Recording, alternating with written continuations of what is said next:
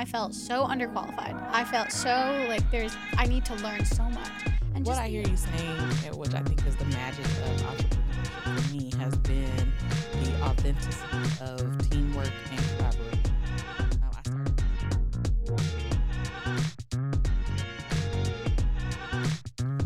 Welcome back to the Journey podcast. My name is Emma Jackson. And I'm Jose. And today we are joined by the wonderful Qiana O'Leary.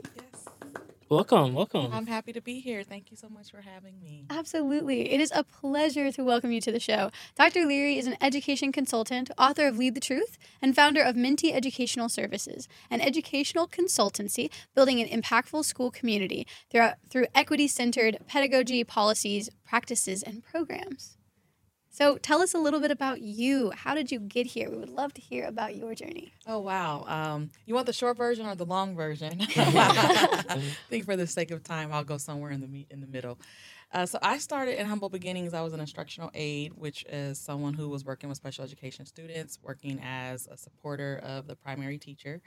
And then I learned early that I wanted to get into advocacy because I noticed that there were students who had been um, disproportionately sent over to the special education program. And in order to mitigate that, I would need to go into the general education setting so that I could be an advocate at those decision making tables. So naturally, uh, English was is my jam. Uh, I wanted to initially be a journalist, and so uh, taking those journalism skills, I naturally morphed in receiving my certification in English.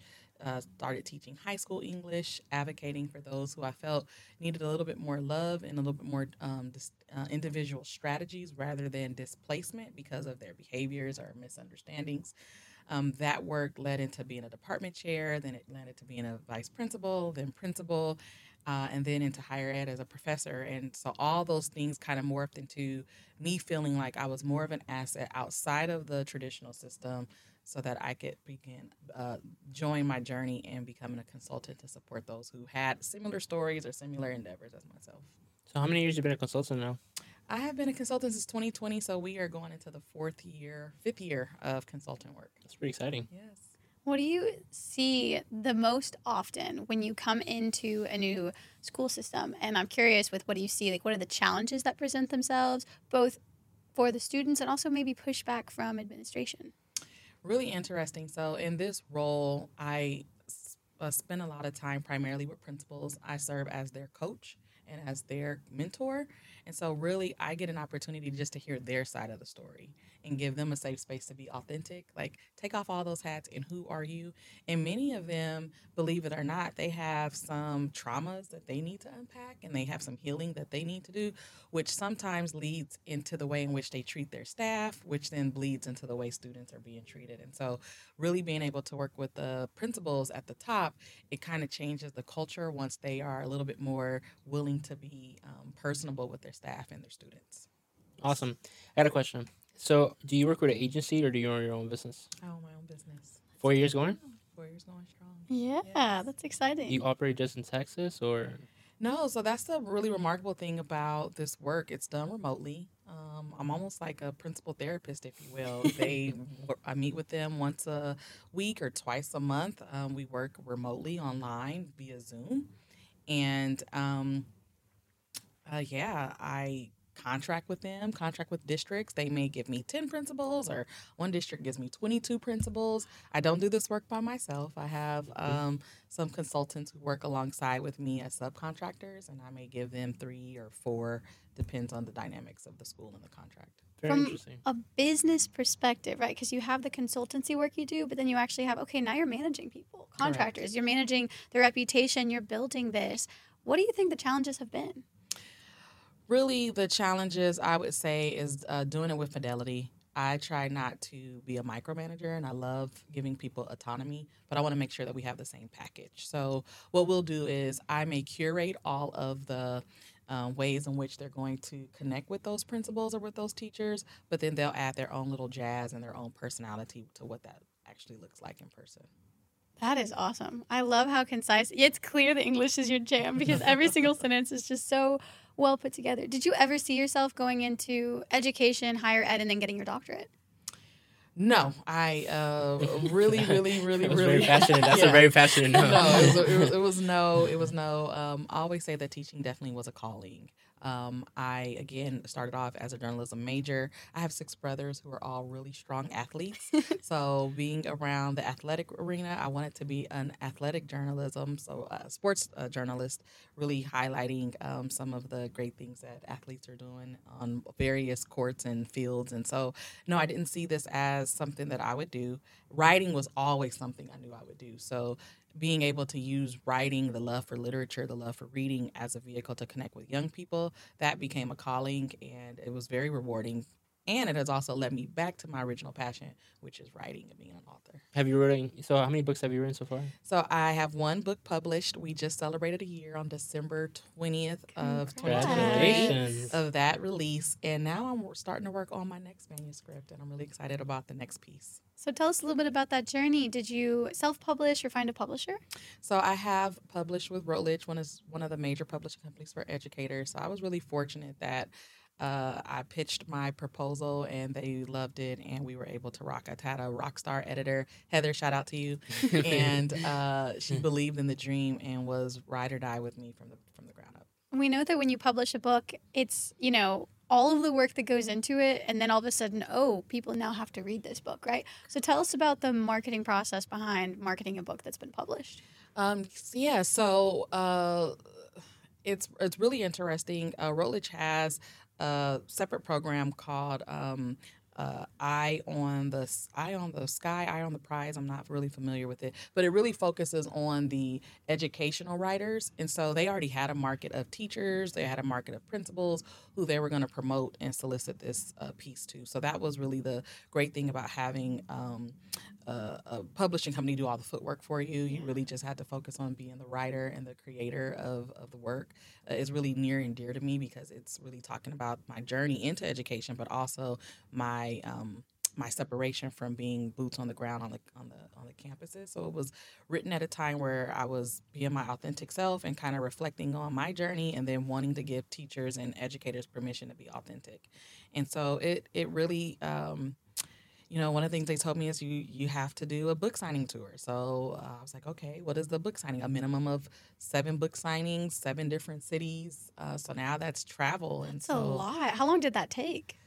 I was actually um, I always go above and beyond. I think I've been like that since I was little, and so we did twelve cities, one per month, and uh, Wow. we traveled around uh, around the nation, and that was pretty um, exciting to get there. People have already read the work, um, interested in me elaborating on certain pieces of the work, um, and it was.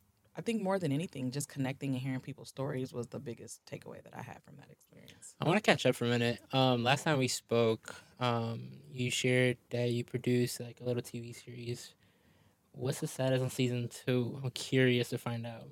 Oh my goodness, so many people have asked about season two of Black Academics. My team and I have really talked about what does that look like, and Can you tell them a little bit about it? I Yeah, think they know that. and and the audience. What is of Black course. Academics? So Black Academics really stemmed from one of my colleagues and I. We were co-professors for uh, a summer uh, teacher can, uh, teacher residency program, and in that uh, they had the syllabi already ready. We just executed the work, but there was one work on the syllabus that we were both unfamiliar with, and I am one who didn't want to go into the classroom saying you need to read this, even though I haven't read this. So I said, "What is a good way for us to clean this up?" And he came up with a brilliant idea, which was assign a chapter to each of the groups and have them teach it to us, right? So they're going to use all the skills and uh, tools and pedagogy that we taught them, but they're going to now teach us the book. And so when we saw these teachers who had not yet stepped foot in a classroom teach, we thought, wow, wouldn't this be really cool if it was a competition? And so we morphed it into a competition show. We added our third partner to join us in the endeavor of having five different episodes of three teachers, uh, same lesson, same group of students, really delivering the lesson using different pedagogy, specifically culturally relevant pedagogy. And what that means is working with our at risk populations, specifically African American and Hispanic populations of students and really demonstrating that if and when they are engaged, they are highly brilliant and highly capable of demonstrating their accuracy of understanding the concepts. And so we wanted to see which teachers could do that the best. And we didn't judge, we allowed the student to judge. And so, so cool. people have asked us over and over again, when are we going to do season two of this competition? And it's in the making. We think we have um, some ideas of when we can get that rolling. Any secrets you want to kind of like divulge? We know that we want to have it in one city. We are looking to have it here in the city of Houston. It's just a matter of making sure that we are able to connect all the dots and all the pieces to get it rolling. And I think that it's going to be something special. 2024, I hope to see it. Yes, hopefully, hopefully. Absolutely. So tell us, we're still early in the year. I want to hear more about your personal and professional goals because you have a lot of things going on with writing a new book, with getting, you know, Minty Educational Services launched into the new year. Yeah, what's Academics. Black Academics? I mean, mm-hmm. it's it's there's a lot going on. So tell us about your goals. Wow, we have some pretty high year goals. We know that, you know, typically when you go into third year after launch of a business is typically when people run into either difficulty or triumph and it continues or it dismantles and we want to be on the continuum side. And so one way we're doing that is we're having a covening of teachers coming together virtually do, uh, at our Equity Ingenuity Conference. It's taking place on March 23rd, 2024, and it is going to be amazing opportunity of folks to really see who we are, our talent, what we bring to the table, so that we can expand our contractual services to other districts and other charters. So our goal is to every year increase by one, one district, one charter, one school. And so if we're able to do that, then we've done our job in terms of being able to make sure that more students in the classroom have teachers who love them, who accept them because they have leaders who are leading authentically and leading in their truth. Um, I think another goal we have is we are really fortunate that we have a farm in Sacramento, California. Like an actual- acres. Like an actual farm. Actual I was going to ask that too. You got animals? We have one bull. His name is Ollie. Mm-hmm. and uh, we used to uh, allow someone to utilize the space for their chickens, pigs, and horses. So we do have rental space for people in agriculture who want to utilize the space. But it really is a event space. Uh, it's called State Farms, a Sacramento 10 acre farm. It's an event space where we have agriculture and also a place of community for folks to just engage. And so we utilize that space for our wellness retreats. I saw that on your website. I saw stuff about drum circles. I saw great conversation. Tell us what happens at those retreats. So, as I mentioned, we really want people to walk in their selves, their true selves, their authentic selves, and we give them this space to come and really be themselves. And that means that they are able to play. We don't give and we don't emphasize for educators and for adults to play. And so we give them plenty of opportunities to play, Like to network, like basketball, like checkers. Like what kind of play? So an example would be like day one, we have a full size carnival. And Okay. typically you have adults who are managing kids at a carnival. And no, we have the adults playing the games That's at the such carnival. a good role reversal. Yes, Yeah, so they in a get to different mindset. play and just that laughter and that competition and that camaraderie on the games that require them to work in teams. We give them that opportunity, and that's a part of the wellness that we want to really promote for our, our educators. How do you measure success in the work that you do? Hmm. It's really interesting that that's a question because you know we do what we call heart work. Heart work is when you work with humans and you're trying to change uh, their their beliefs or their way of thinking. Um, really trying to help them to demonstrate a growth mindset. And sometimes you see it right away, and sometimes you may not see hard work being executed or demonstrated or displayed for years and years. So it's really difficult to say our measure of success. I think, of course, we can have um, quantitative data where we say we've helped X amount of teachers, X amount of children. But I think more so is when we have the, those testimonies where people say to us, I didn't know what my wellness philosophy was until I came into this retreat. Or I didn't know that uh, the histories of certain demographic of students and those barriers that prohibit them to being successful in mainstream schooling. Um, when we help them get to a level of awareness or an experience that they haven't had, then I think that that's our measure of success. Man, deep. Yeah. I don't know, Jose. Do you have any thoughts or questions? No, honestly, I think uh, I think at the end of the day is the mission that you guys are providing. It's amazing. Um, I know I come from uh, I'm, I'm Latino, you know what I'm saying. So I come from uh, English as a second language, and then on top of that, I had a little bit of dyslexia, so I was always I was always a difficult student. So I can really appreciate like um, teachers and principals and administrators that helped me through my journey in education. So this is a topic that kind of hits home for me a little bit. I'm very grateful that you actually created a company that consults and kind of promotes and help educate people to continue providing those services for the community. Thank you. Thank you What about us? Were you any questions for us? Reverse? Yeah. Oh, I love. I get to play the reverse. Yeah, let's go. Let's go. So, how did you all meet, and uh, how did you decide that this was like the mission that you had? Honestly, for production. Emma stalked me for like 30 days. That's not true. no, I was a new business owner, so I took over my family's business at 22 after my dad unexpectedly passed away. And then COVID hit. And so it was just, you know, how do we keep treading water, keep the business alive? And we had worked with a few different businesses. I'm from Kentucky, and we had worked with a high end barbershop in Kentucky. And I was like, you know, maybe I can work with more of these kind of businesses. So we cast a wider net, and I sent what I thought was a well worded email, Mm-mm. what Jose thought was a little bit scammy, a little bit Mhm. sketchy, saying that I would love to, you know, when you're young and you're trying something, you people have to give you a chance, right? So I said, I want to run your digital advertising for you. I'll do it for free for a few months. You pay ad spend. Like, just give me a chance. And he was crazy enough to say yes. And what what was your perspective on what happened after that? I mean, uh, so I think it was the third year of the company. The company was uh struggling a little bit, you know what I'm saying, especially in the Cosmos and Barber realm. Um, we jumped on board with Emma and her team, and within a matter of I want to say a few months, six months later, we turned profit. A year later, we were over 100% profit. Mm. For me, it was mostly kind of like getting the word out that they were there. The mm-hmm. quality was there. It's just the exposure wasn't there, and it was kind of like the breaking point to me. Like the, I broke the ceiling. Like, ah, oh, it makes so much sense. Like I understand a little bit more of what marketing can actually do for a business. And then when Jose entered my life as a client, we started working closer together. I had never met someone like him. He would often start the calls like, "Hey, do you think I'm crazy?" Or "You might think I'm crazy, but I have an idea." and um, he taught me the idea of having a team around you. So having you know accountants and lawyers and all of these resources because I did not come from a place where I I knew what resources were available to me, and uh, especially when it came to business, it felt really isolating. I didn't know anyone that was doing what I was trying to do. And now I met someone who was similar in age, who had done it and succeeded at multiple different times. Because at this point, he you had you had grown and sold even multiple businesses. Yeah. And so we started working close together. And I was basically like, "Hey, I will help you with marketing if you will help me with the financial side and like the." I guess what would you call it, like organizational side of the business? Operations. yeah, Hmm. operations. Because as a creative, oh man, I was getting better at client facing, but I really struggled with structuring operations and efficiency in the business. And the more we started working together, Jose had been pondering starting a marketing company on his own, and we our paths got closer and closer together to a point where it made sense to uh, merge our businesses and to you know.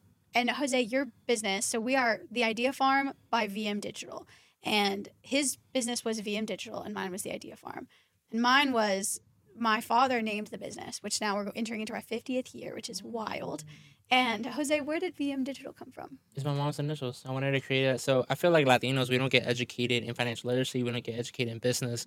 Um, and I always admired, um, I'm going to say white people, but like the white people's uh, fi- investment houses, like the family houses, where they have a trust, they have an estate, you know what I'm saying? I always admired that for them. That when their kids get born, they, you know, they get to work for the family. They already, there's, they're already leg up. So I wanted to create that for me for my family, for my legacy. Um, I named it VM Digital because it's like Vivian Martinez and my mom's initials, and I wanted to make sure that I always have her blessing in it, and then also dedicate it back to her in the in the Latin culture. And when you get to a certain age, um, you take care of your parents like financially, hundred percent. Doesn't matter like what they need. They need a house. They need money.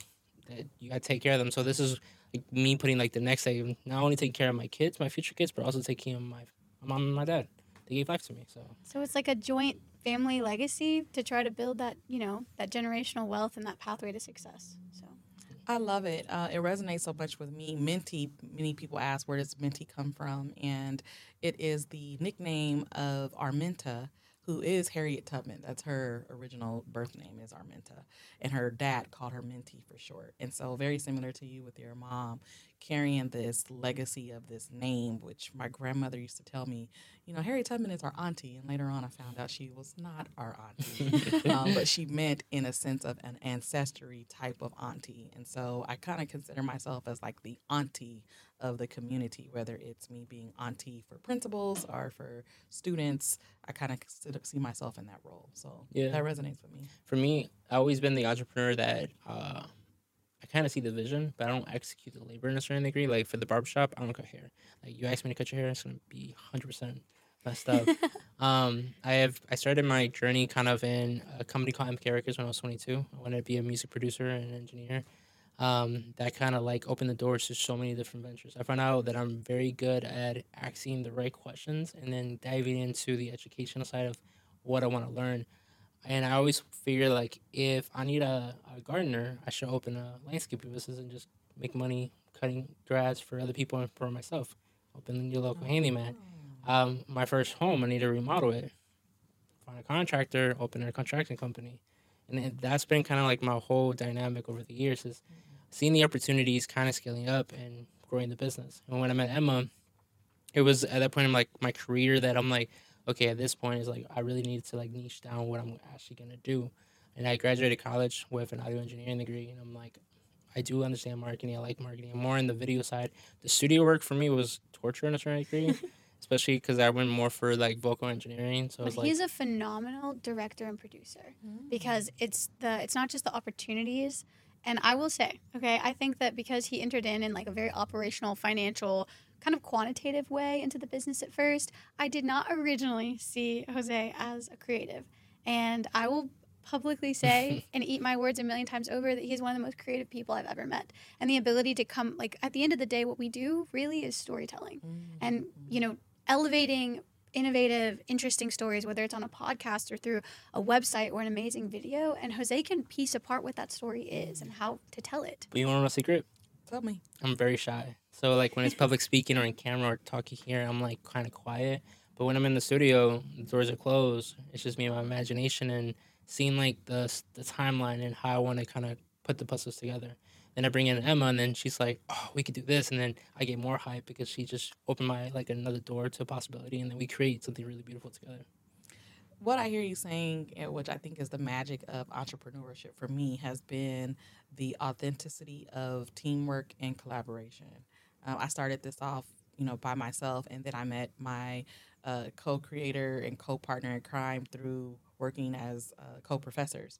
It, you know, I thought after the gig was up that he would go his way and I would go my way, and he was like, "You know that what we did with the students? I really think we should make a show out of it. We're going to meet on Saturday." And I'm like, "For what? What are we meeting?" He had an entire script. He had everything kind of written out, and I let him like lead the way. And that sounds like Jose. Um, I had already started uh, Minty. He was on the cusp of uh, thinking about uh, starting Estate Farms. He was really doing pure Peerspace out of his backyard, and he was realizing like I need more space. People want more space to rent. Uh, he had he's really good at landscaping, and he decided I'm going to sell the house and get a farm. I'm like.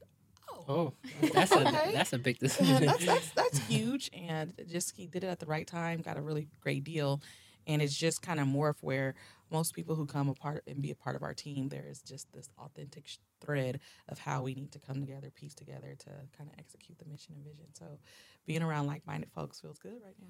Heck how yeah. do you? Uh, so when I was uh, interning at CRC, um, one of the engineers there always told me like the best records are produced on the like the most chaotic mm. um, environments. Like you cry over the record, you fight over the record, you let the record sit for a couple weeks, you come back to it. Um, in your business, how do you, you know, collaborate with your co, you know, your co-owner, and do you see any like trials and tribulations? So when it comes to um, training and coaching, that's pretty seamless. Um, we have a great formula. We work individually with those schools that we're assigned to, and so there really isn't any um, level of tension or conflict is when we're hosting the events, like the conference that's coming up and uh, those retreats that we have in the summer. That's when it can get really chaotic because you have so many moving pieces. You have the and a deadline, a real deadline. you have deadlines, you have ticketing, you have decorations, food, and all the pieces that you have of planning a major event to host a lot of people in such a short amount of time. And so I think that um, it's been really amazing to have people who trust the vision, and I'm the visionary, and I'm I'm I'm really really well at communicating. And sometimes I think I over communicate, and they're like, "Just tell us what you want us to do, Doc." Ah, that's me. Just we we trust that it's gonna be this, and I'm like, "You guys want to go with um, this shade of purple or indigo?" And they're like, "Just pick a purple. It's, it's okay." um, so I think I really really try to bring them in, and they just trust in there. So I think it's a good mesh. I think me and Emma's partnership is um interesting because she's the one that I have an idea and then she takes my idea and she's like, "This is what I accomplish. I just know how to do it." I'm like, "Okay," and then I sit back and I I put it together like the cameras, lighting, or whatever we're building, and then she comes back and she gets really, excited. And sometimes she hates it, and then I have to like restart from scratch. but it's constantly, like you said, communication. Mm-hmm. Yeah, I don't know. I think that both of us were lone wolves before, and I don't know that Jose wanted. I don't know if you wanted a business partner, but you realized like I, I didn't know, and then for a while I was like, I there's so much pressure doing it alone, so much pressure, and I felt so underqualified. I felt so like there's I need to learn so much, and just the um, having the emotional support of someone else that Mhm, mhm. understands what you're going through as much as you possibly can. Uh, really, really does help. And it's also been a journey of learning to work through my own ego and pride to Mhm. let go because I think both of us are control freaks. We are very 100%. like high 100%. levels of perfection that we want to achieve. And there's that element of trusting someone else to do their job, you know. Which was why we brought in the third person. We knew that we uh, both had a lot of similarity, so we were going to be able to like understand each other and um, connect on those things that were similar, but we would be really bullheaded in the things that we disagreed in. And so, um, shout out to Santos. He serves as the third person that we both come to. Like, what do you think? And he's like, I'm gonna have to roll with Key on this one, or I'm gonna have to. So, uh, to see our dynamic is to go on our YouTube, uh, Crucial Conversations for Radical Educators, our webinars every month, and we have a different radical person speak about a topic that has been trending in education that may not be welcomed on a campus, but we have nothing to lose. So come to the That's webinar and we have a discussion about it. So you get to really see the dynamic of our trio on that. We'll add a link in the bio below, so please check out the YouTube channel and support. Yes. Yeah. Um, and at the end of the day, thank you so much for coming in and having such a wonderful conversation with us. There's a lot to think about. I'm going to want to talk to you afterwards as well. And I have some uh, things I want to pick your brain about as well. It's been lovely. Thank you for having me. Thank you so much for coming. I really do appreciate it. If you all like this content, please don't forget to like, subscribe, and share with any of your friends and family who might be interested. Bye. See you next time.